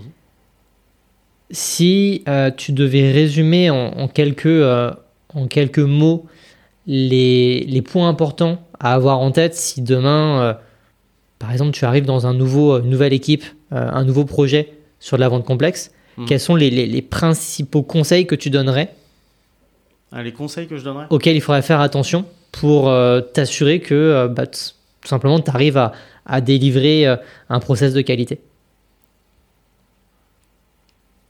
Alors, le, je dirais au début, c'est pas quelque chose qui est forcément euh, relié qu'à la vente complexe. C'est euh, aujourd'hui, est-ce que vous êtes capable de mesurer la performance de votre euh, revenu? Si oui, comment? Et ça, c'est pas pas seulement de la vente complexe. C'est hmm. le revenu global qu'importe le secteur finalement. C'est vraiment est-ce que vous comprenez? Est-ce que vous êtes capable de juger votre performance? Est-ce qu'elle est bonne? Est-ce qu'elle est moins bien? Si elle est si elle est bonne pourquoi Elle est bonne par rapport au marché, elle est bonne par rapport à vous l'année dernière. Enfin, est-ce qu'on est capable de, raconter cette histoire autour du revenu? Euh, Déjà, c'est un premier point. Euh, le deuxième, c'est l'operating model en tant que tel. Lui qui est vraiment très différent de celui du, du mass market B2B. C'est comment sont organisées les équipes. Parce que sont pas organisés de la même manière si on est sur du SMB ou si on est sur du grand compte. Typiquement, là, on parlait de tous les gens qui gravitent autour de l'AE. Ça, c'est une réalité grand compte, c'est pas forcément une réalité SMB. Hmm. C'est-à-dire comprendre réellement euh, comment c'est fait, est-ce qu'il y a les supports nécessaires? Euh, après, il y a un biais qui peut avoir aussi, ça c'est un biais Ops, c'est de tout vouloir automatiser et tout vouloir processer. Et euh, dans la vente grand compte, il faut comprendre que c'est pas forcément comme ça que ça fonctionne. C'est-à-dire qu'il y a une réalité terrain où euh, tout ne peut pas être porté par un process. Il faut l'accepter. Donc il ne faut pas avoir cette manie de l'automatisation pour finalement se rendre compte que soit ça sert à rien, soit elle est plus bloquante qu'autre chose. Hmm. Pour toi, finalement, un ops dans une boîte à vente complexe va être beaucoup plus dans le souhait d'analyser dans le détail et discuter avec l'humain, les équipes euh, internes de la boîte, mhm que de vouloir automatiser au maximum ton process dans une boîte qui fait euh, de la vente plus mass market. En tout cas, c'est moi, c'est la réalité que j'ai connue. Ouais. Chez Usign, euh, construisait une machine euh, automatisée autour de la vente. Typiquement, si, ça du, si c'est du self-serve, ça prend ce process-là. Hmm. Si ça doit aller à l'e-commercial, ça prend ce process-là. Et tous les jalons sont définis. Chez Trusper, c'est pas du tout la même chose. Euh, mon travail va être de faciliter, mais pas forcément de restreindre un process. Et ça, ça passe, oui, euh, par analyse en profondeur pour changer certains process, évidemment. Mais euh, c'est pas le même impact, disons, derrière. Yes. Ça m'amène une question. vos propositions commerciales, est-ce que c'est des choses qui sont standardisées ou vous les personnalisez à fond pour chaque prospect? C'est relativement standardisé pour le coup. D'accord. Ouais. Après, la... ça dépend. Encore une fois. J'y reviendrai toujours, je crois. Il euh, y a une volonté quand même d'harmoniser tout ça pour qu'on puisse euh, analyser aussi nos taux de discount, etc. Il faut qu'on ait cette notion de catalogue quand même. Oui. Après, euh, oui, on a plein de produits différents, plein de, de services différents autour de tout ça. Et donc non, il n'y a pas une offre qui sort qui est pareille. Mais par contre, les produits du catalogue sont standardisés. Ok. Tu vois, tu vois, ce que je veux dire? Oui, oui, oui, je vois ce que tu veux dire. Moi, ma question, je vais, je la tourner différemment. En fait, dans, dans, dans l'argumentaire, est-ce que la proposition commerciale, est-ce que vous faites simplement un devis ou est-ce que vous reprenez aussi toute la problématique du client? Pourquoi est-ce que euh, Trusper est le bon produit? Qu'est-ce que vous allez apporter? En fait, dans ta proposition commerciale, vraiment, imagine un cadre technique de, de, réponse à un appel d'offres. Mhm. Est-ce que euh, cette proposition, tu vas la personnaliser à chaque fois, même si c'est pas un appel d'offres et tu n'as pas besoin de, remplir un cadre technique. Ou est-ce que tu vas simplement envoyer un, devis euh, sur une, page euh, noir et blanc avec les différents produits et services et le, CA, enfin le, coût global du, produit-service Alors justement, toute cette intégration dans l'environnement technique et tout ça, c'est des sujets qui sont abordés en parallèle, si tu veux, de la construction de l'offre. C'est pas forcément les mêmes documents qui portent ça. Évidemment, oui, c'est analysé et pas standardisé. C'est-à-dire que, euh, ok, tu as, SAP en ERP, mais comment il est configuré? Comment on va se plugger là-dedans? Ça, oui, c'est une discussion qui est one-to-one avec chaque, hmm. chaque prospect. Et ça rentre pas dans la proposition commerciale, ça? Ça vit en parallèle, en fait. Ça vit vraiment en parallèle. Ok. Est-ce que tu as encore des choses à raconter sur euh, justement la vente complexe, des choses qu'on n'a pas abordées, qui te semblent pertinentes, importantes à mentionner? Je pense qu'on a fait un bon tour. S'il y a quelque chose qui me vient, je le dirai, mais là, euh, c'est pas mal déjà, je trouve. ouais, complètement. Complètement. On a déjà bien, euh, bien détaillé tout ce sujet. je pense que ça peut apporter pas mal pas mal d'informations aux auditeurs qui se poseraient justement la question de comment ça se passe dans, dans la vente complexe VS du mass market qui est, enfin, en tout cas, j'ai la sensation que euh, on voit plus fréquemment des business mass market euh, que euh, des business vente complexes. Mais il n'y a pas un qui est mieux que l'autre. C'est deux manières complètement différentes de faire des ops. Complètement. À la même mm. manière que c'est complètement différent d'avoir une équipe ops centralisée que des, des têtes ops organisées par département. C'est il n'y a pas un qui est mieux que l'autre. C'est deux métiers qui sont qui se ressemblent mais qui sont pas les mêmes quoi. Mm. Oui, complètement d'accord. d'avoir les. Après, il y a des ponts intéressants quand même. Ça, euh, c'est intéressant d'en parler quand même. Euh, moi, je viens du monde du SMB. Il y a quand même certaines notions qui sont intéressantes à implémenter dans du dans de la vente grand compte et inversement. Oui. Euh, il y a des ponts comme ça qui peuvent se faire intelligemment et qui, qui ont une certaine valeur quand même, évidemment. On est d'accord. On arrive sur la fin de l'épisode et donc la dernière partie mmh. où j'ai quelques petites questions pour toi, euh, même si tu as déjà commencé à prendre de l'avance tout à l'heure. Est-ce que tu peux commencer par me résumer, euh, me re-résumer en, une phrase que sont les ops pour toi? C'est l'équipe qui permet d'améliorer la performance de toute la chaîne de valeur euh, du revenu. Voilà, tu m'as demandé une phrase. Yes, c'est parfait. J'ai pas trouvé mieux que celle-là pour la. Non, non, mais c'est très bien. Je reviens sur aussi un sujet que tu as déjà abordé tout à l'heure, mais quelles sont les, les, qualités intrinsèques d'un monops pour toi? Ah On en a déjà un peu parlé, mais je vais voir si on a fait le tour. Donc, euh, moi, je disais avoir, avoir la capacité de se mettre dans les chaussures des équipes métiers, mm. euh, market size, etc. Deux, avoir une certaine, une certaine appétence technique, tout de même, pour, euh, pour les outils, qui, les outils SaaS qui construisent l'environnement technique euh, dans lesquels euh, le revenu navigue, le CRM, les outils de téléphonie, les outils de visio, etc. Donc il y a quand même avoir cette capacité de passer de la vision métier à une traduction technique pour l'implémenter. Hmm. Ça faut quand même, as quand même ce penchant technique évidemment qui est quelque part sine qua non. Avoir une bonne gestion de projet parce que en chaque projet, les personnes avec qui on va s'adresser sont différentes. Typiquement, on peut avoir un sujet market sales et du coup on doit on doit parler la vision market, la vision sales et voir comment on construit, on co-construit tout ça finalement. Euh, voilà. C'est pas si mal. C'est déjà beaucoup. Quelle serait la première chose que tu ferais en tant que RevOps en arrivant dans une nouvelle boîte? C'est ce qui t'est arrivé il y a 10 mois avec Trasper. tu as déjà abordé le sujet tout à l'heure de, euh, de, bien comprendre euh, toute la partie revenu. Ouais, ouais c'est exactement ça. Je c'est ce que j'ai fait en arrivant ici, j'ai posé des questions sur, euh, bah, d'un point de vue très macro, comment on comprend notre performance. Hmm. Et après, on, on, deep dive un peu sur tous ces sujets-là. Hmm. Sur l'équipe euh, SDR, c'est quoi leur euh, objectif, c'est quoi leur performance, où est-ce que je regarde, qu'est-ce qu'ils font au quotidien sur les équipes à eux, les mêmes questions. Donc vraiment avoir cette vision globale premier chantier, c'est vraiment euh, soi-même en fait. C'est de l'observation finalement au début. C'est vraiment euh, sa propre knowledge mm. finalement. C'est si je dois comprendre le revenu, il bah, faut bien que je l'apprenne. Ouais. Ouais, Du coup, c'est poser des questions, mapper tout ça. Enfin, moi, c'est ce que je fais. Je suis assez visuel. Du coup, je, je mappe ça euh, de manière assez, assez précise dans un Miro ou équivalent. D'accord. Quelque chose d'assez visuel qui me permet justement de bien comprendre comment les choses fonctionnent, quels sont les maillons. Avec les liens entre chaque équipe. Exact. À quelle étape du process. Euh. C'est ça. Ok. Comme ça, si on. Et après, ça, je le regarde même plus, je le connais, je l'ai en tête. Et si on me hmm. dit si on change quelque chose ici dans le process précisément, moi, je, dois être capable de dire, ok, mais quels sont les impacts là dans le process? Ouais, c'est super intéressant le fait que tu fasses ça sur Miro, que tu aies une solution vraiment graphique, euh, parce que euh, bah, c'est vrai que pour tous ceux qui ont besoin d'avoir du visuel, au moins tu l'as, mm. il est euh, formalisé, et en plus ça te permet de voir plus facilement les connexions si en effet tu changes un point du process. Mm quelles sont les connexions ça va te, te, faire avec les autres équipes et qu'est-ce que ça va te changer dans ton process Après, c'est pas parfait, vu que Les, tout change très vite. Euh, il est un peu outdated maintenant, évidemment.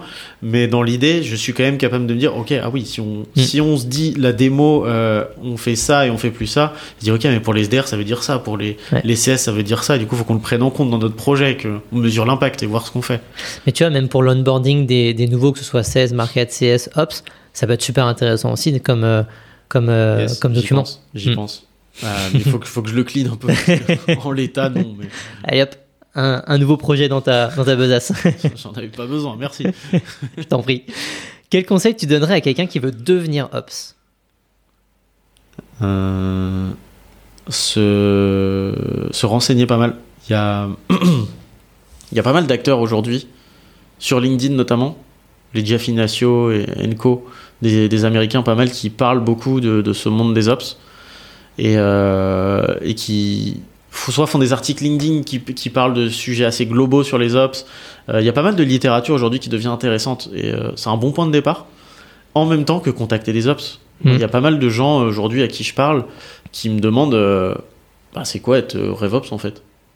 Parfois par curiosité, même pas qu'ils veulent devenir ça il se pose la question peut-être. C'est comprendre ce que c'est que le métier. c'est un peu le but de ce podcast finalement aussi, c'est de, de, faire comprendre ce que c'est que le métier d'Ops et de faire comprendre qu'en fait dans l'Ops tu peux aussi avoir plein de métiers différents. Ah oui. Et euh, tu peux être de manière globale très générale et intervenir sur plein de sujets. Ouais. Et dans des grandes équipes Ops, j'imagine que chez YouSign vous aviez pas mal de sujets aussi euh, à, à, à réaliser, mais euh, ça peut être euh, du sales, du CS, du market, ou même encore d'autres sujets liés au CRM, à des intégrations techniques. Euh, donc il y a vraiment beaucoup, beaucoup de choses. Hmm. Donc beaucoup de curiosité, de la littérature, et notamment tu parlais de, Jeff Ignacio sur LinkedIn, c'est ça? Ouais, exactement. Ok. Ah, il y en a un autre également, je me souviens plus de son prénom, mais qui est pas mal aussi.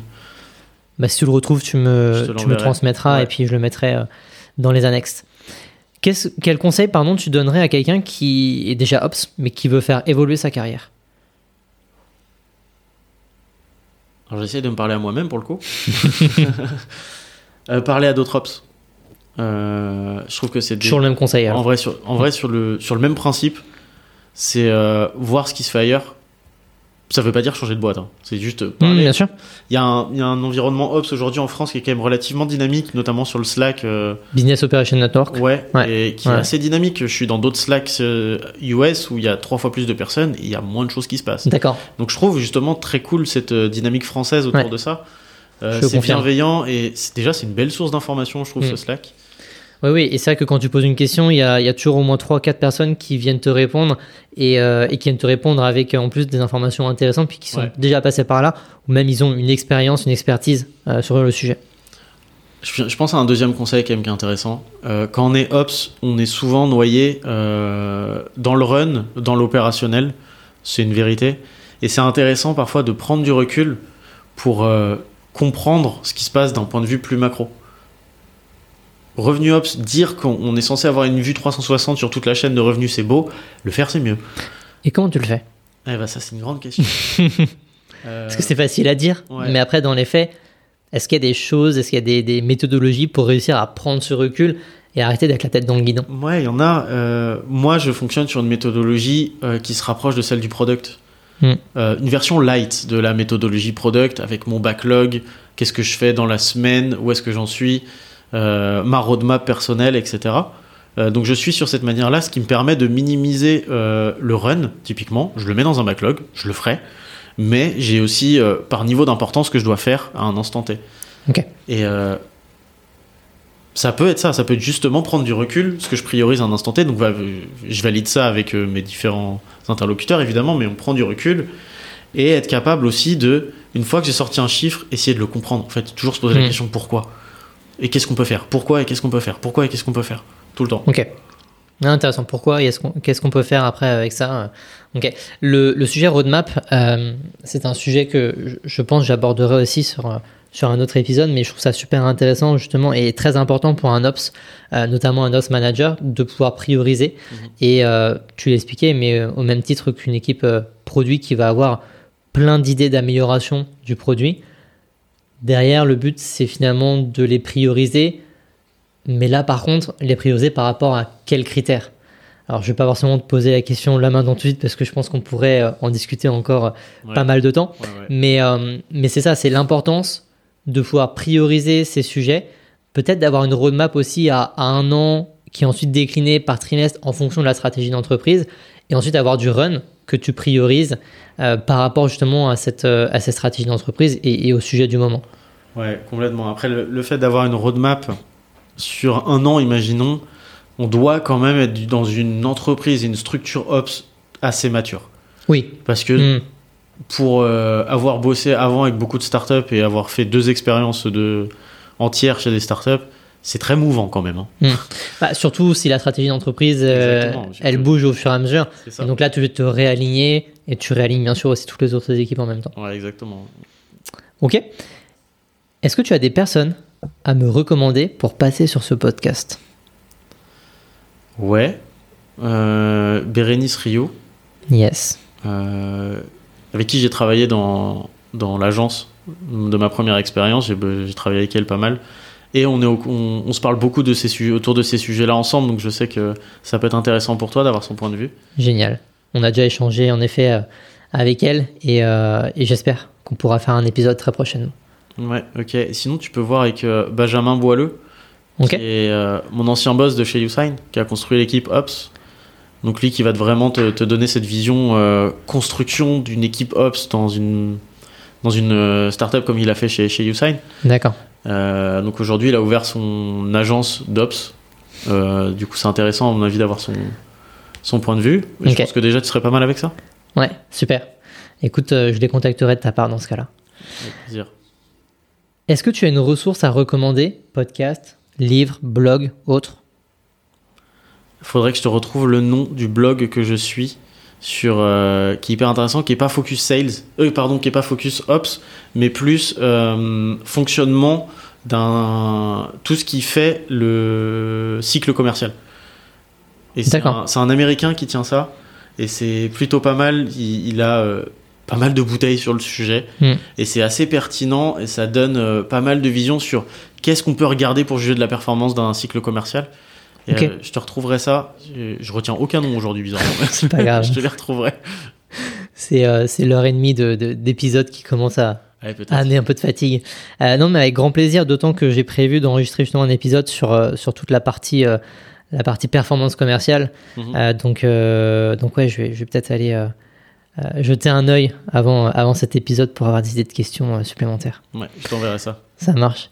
Et dernière question, où est-ce qu'on peut te retrouver si on veut suivre tes actualités ou te contacter alors je suis comme beaucoup d'entre nous sur LinkedIn, donc n'hésitez pas, et je, parle avec pas mal de, personnes, mais euh, volontiers, de, tous ces sujets-là. Euh, on échange beaucoup, soit avec des gens qui mm. qu'on a envoyés vers moi pour parler des ops et donner une overview de ce que c'est, ou, euh, ou moi qui vais chercher de l'information quand je trouve que c'est pertinent, et je reste curieux. J'ai pas, je me repose pas sur mes acquis. Je pense que j'ai encore beaucoup à apprendre et là, j'apprends beaucoup encore aujourd'hui. Hmm. Euh, du coup, ouais, sur, sur LinkedIn. Ok, génial. Donc Thibaut Lebivic sur euh, LinkedIn. Breton apparemment. Super. écoute euh, Thibaut, un énorme merci pour ton temps et, toutes ces informations que tu as pu me transmettre, mais également aussi pour ta confiance pour le, le, lancement de ce podcast. je te dis à bientôt. et on se tient au courant sur la suite de tes aventures euh, chez Trasper. Trop bien. Salut Julien, à bientôt. Merci. Ciao. Et voilà, cet épisode est terminé. Merci de l'avoir écouté jusqu'au bout. Si le podcast Engrenage vous plaît, Je vous invite à le partager à votre réseau et à aller mettre une note 5 étoiles sur Apple Podcast et à y laisser un commentaire. Cela m'aidera à faire connaître le podcast et apporter de la valeur aux équipes Ops pour accompagner la croissance des boîtes. Je vous dis maintenant à bientôt pour un prochain épisode. Ciao